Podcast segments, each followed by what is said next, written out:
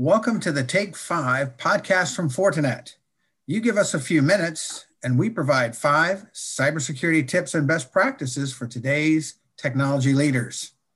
This podcast series taps into the experience from the Fortinet Field CISO team and the work being done with and through our ecosystem of partners, technologies, and experts. I'm your host, Rick Peters, Fortinet CISO in North America for our operational technology practice and today we're talking with Kris Lovejoy, EY's global cybersecurity leader. Kris, it's a pleasure to welcome you here. Thank you so much. Thrilled to be here. Awesome. Well, let's just get right to it because we've got lots to talk about today. And uh, up front, let's get to know you a little bit. So, if you wouldn't mind telling us a little about yourself and why cybersecurity is so important to you.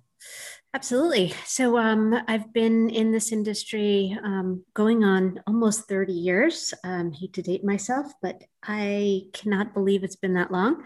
Um, I started as a, a, network engineer, found my way into pen testing, um, and have had, you know, it's a, what amounts to one long job though you know it's as you follow people it um, you know just sort of on the resume it seems like different companies but suffice to say it's been like one long job um, been with a couple of startups, um, had the opportunity to act as the global CISO for IBM for quite some time, ran the uh, managed services and professional services division for them as well. Um, left to run my own company, which we sold to Comcast, um, and that was in the AI based threat detection space, um, which is actually relevant um, on the OT side, and then joined EY about two years ago. That is awesome. You know, it's it's always anxious. I'm anxious to learn more about those that I've had the opportunity to listen to, and you're certainly one of them. And I love this that notion of one long job. You know, I asked, you know, what was your career like? I'm like, well, I actually think in that dimension because when you're passionate and you're excited about what you're doing, it goes by fast. Yeah. say 30 years, you go, yeah, but it's really not that long. Yeah. It's a sequence of these opportunities to do things that some which you might have anticipated and others which you were confronted with. So I love that fact that you know you were shifting gears, you had different experiences, because I think that's what uh, makes you such a great trusted partner, right? Is that you have that wide array of experience. That's hey, let's um, let's talk about what's really driving change today, and for you, what's motivating change or fueling innovation in operational technology that is changing how you think about cybersecurity.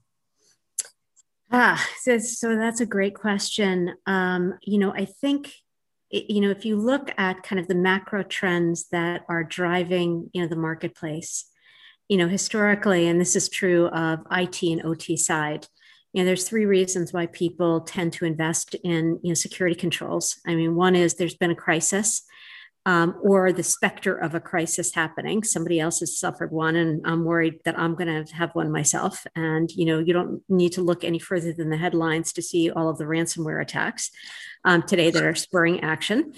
Um, second big reason is compliance. Um, and in today's marketplace, um, you know, I think what has been happening is because of some of the large scale ransomware attacks, particularly those that have um, impacted critical infrastructure industries um, what's happening is the you know regulatory bodies are taking notice. And so what we're beginning to see is just a bevy of new um, compliance requirements particularly those that are going to have and are having a pretty oversized impact on critical infrastructure and therefore ot kind of that's driving action. And i think the third big thing is you know is the the kind of the executive um, focus you know what we're seeing is because a lot of board members in particular um, and this is kind of hidden from view but is something to keep in mind because it is motivating a lot of activity. But a lot of board members are becoming a bit worried about their oversight responsibilities vis-a-vis cyber there is some chatter um, that you know it, there may be a requirement for a Sarbanes-like um, assessment of cybersecurity within organizations that they'll need to attest to. Um, there is some chatter that you know boards must have a cyber expert, like you have a financial expert. Um, there is some chatter that the sort of the credit ratings of different organizations are going to be decreased if they fail to you know, sort of prove their cyber goodness around controls. And so that's creating this perfect storm. So the boards are beginning to really look to the business lines um, and the management teams and asking them, you know, what are you doing about cyber? And so I think that those combination of factors, you know, crisis, compliance, and board level scrutiny are all adding up to this kind of perfect storm um, where you know there is a recognition that you know no infrastructure like the ot infrastructure is immune um, and you know sort of our requirement is to get our arms around it. Yeah boy i love i love those three points because they kind of weave together. And you know if if i were to just come up with a single term that i think kind of cuts through all of those it would be accountability Mm-hmm. That's really the. Of course, someone could say, "Well, yeah, it's the consequence of right of not acting," uh, the, but it's really the accountability because all three of those threads are are what's motivating uh, thought, right? Whether it's proactive or reactive. And I, and I really think this is an interesting time in our history, right, to understand the nature of the activity that's going on and, and the consequence of the failure to to act I think that's it's probably more obvious uh, to the board members than ever that you know they're on the point of the spear, if you will, and so you know, and I don't think that's exaggerated. I think that's that that's today's reality in 2021, and I don't think that diminishes as we move forward. Let's uh, let's I want to pull that thread a little bit further and talk about something that many think about in terms of digital transformation or convergence and all of that. But you know, for you, what is the real concern around an expanding threat landscape to leaders in operational technology. So this is kind of taking it one layer further. You know, I think there's a growing recognition that, you know, a an OT environment doesn't live in isolation. Um, and so, you know, they're beginning to, you know, we've seen some of these incidents happening, you know, over time. I think what they're beginning to recognize is even if it is an attack on the kind of the SAP infrastructure that's supporting, you know, kind of um, overall you know, sort of logistics, billing, all that kind of stuff, it's going to have a, a huge impact on the sort of on the production side. I think what they're also seeing is that ransom, and it's not necessarily become uh, it, it's not public knowledge now, but we are beginning to see more disruptive, destructive attacks being focused at the critical infrastructure in the OT environments. Now, you may be asking, you know, why is it that we're not seeing as much? And the reason because is because it's not a disclosable event. You know, typically speaking, organizations will only disclose a cyber breach if they have to, if there is a regulatory obligation for them to do so.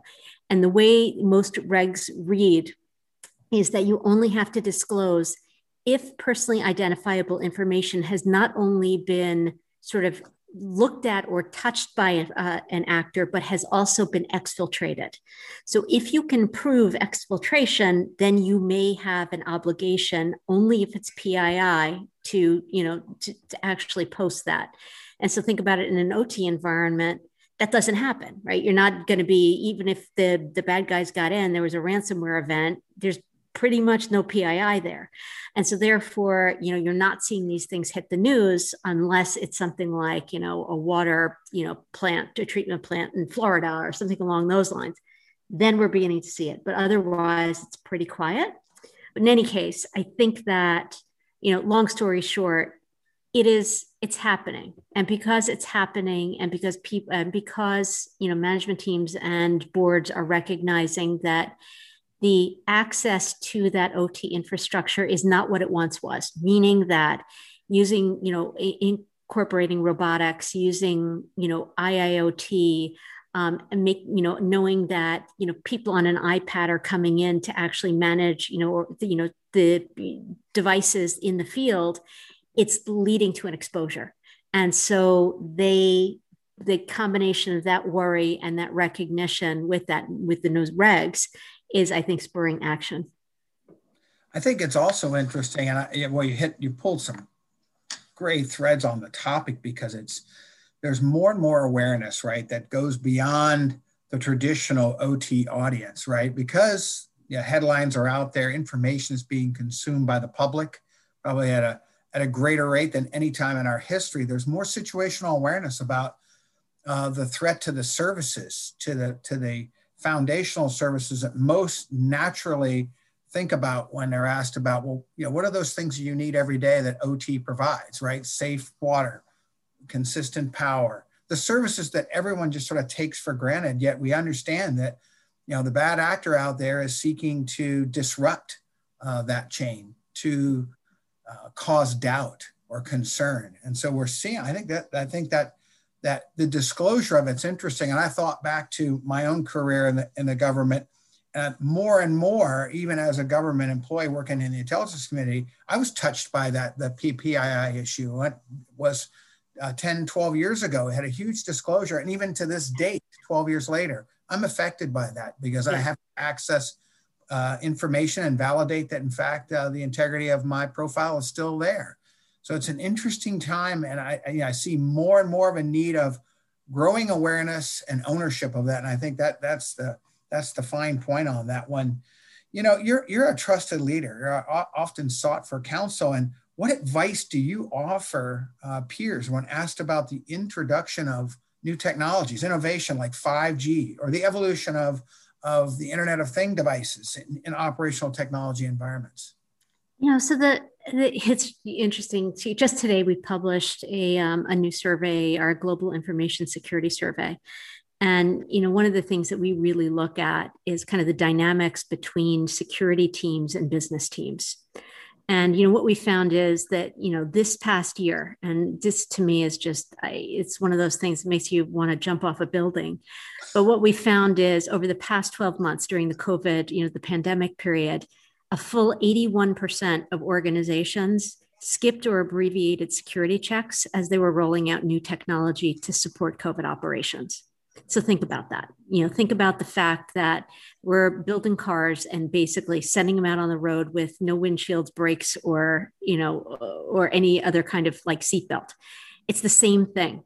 And so, what I would say is for any organization that is, you know, sort of focusing on a digital transformation, the number one thing to remember is that it, you know it's like when you buy when you buy a car you don't think about the seatbelt because the seatbelt is built in when you're buying technology you're planning on iot rollout you're you know looking at 5g security doesn't come in the box. You have to think about that.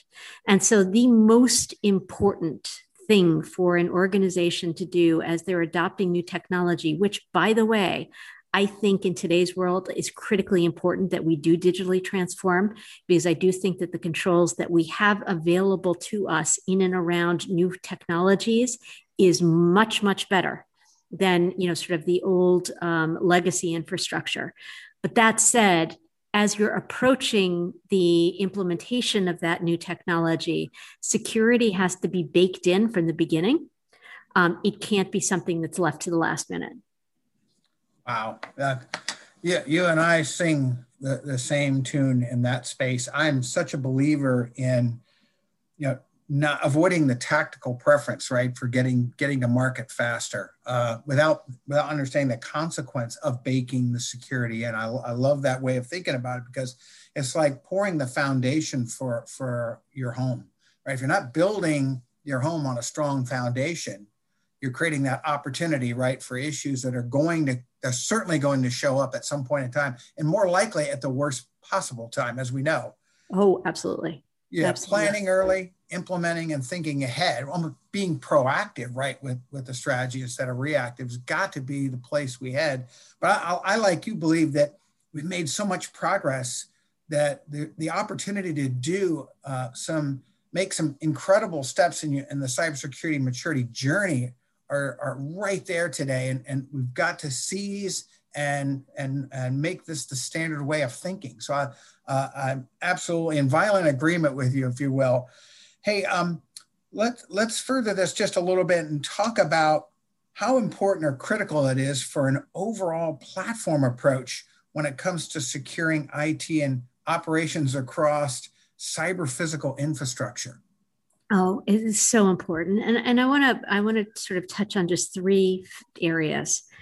I mean, first of all, you know, and let me just from a macro view perspective. And, you know, my experience working with organizations of all sizes and shapes, good security, bad security, is that those organizations that fare the best, that are best able to address cybersecurity risk proactively as well as you know sort of uh, weather the storm if you will it's those organizations that have taken more of a hygienic approach like itil adoption six sigma adoption you know just process management.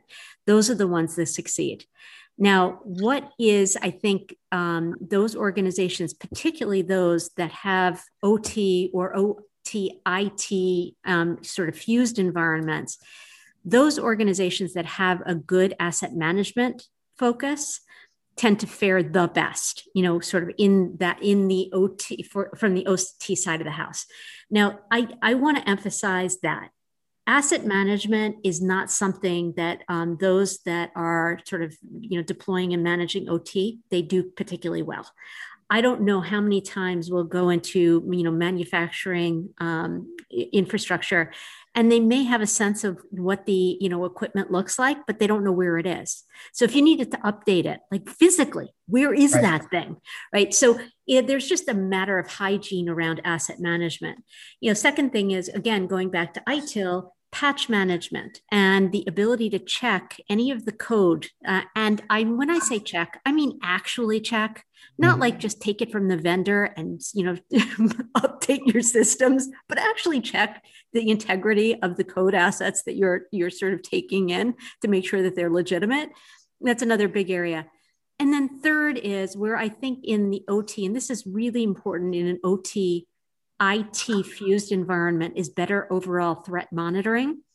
That platform that impl- that is implemented and i think you know for you guys at fortinet you do a particularly good job of offering um, you know capabilities to um, industry for that sort of cross asset monitoring.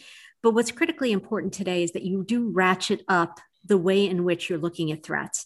I mean typically speaking you know, sort of deep threat um, analytics really hasn't been available. I mean, typically speaking, you know, organizations would like pull firewall logs and kind of monitor mm-hmm. that. What I'm talking about today is real true network security monitoring, you know, potentially even considering something like a Zeek infrastructure um, yes. with some, you know, sort of customized um, protocol analysis capabilities, the application of AI. I'm not talking about, you know, sort of unstructured machine learning, but like really, you know, structured machine learning. There's some by creating that infrastructure and then deploying those capabilities, I think you can really, really, really do a good job of getting a sense of where where those active threats are and how they are permeating through your various systems and services. You know, Kris, that's an amazing checklist of, of elements that are foundationally important.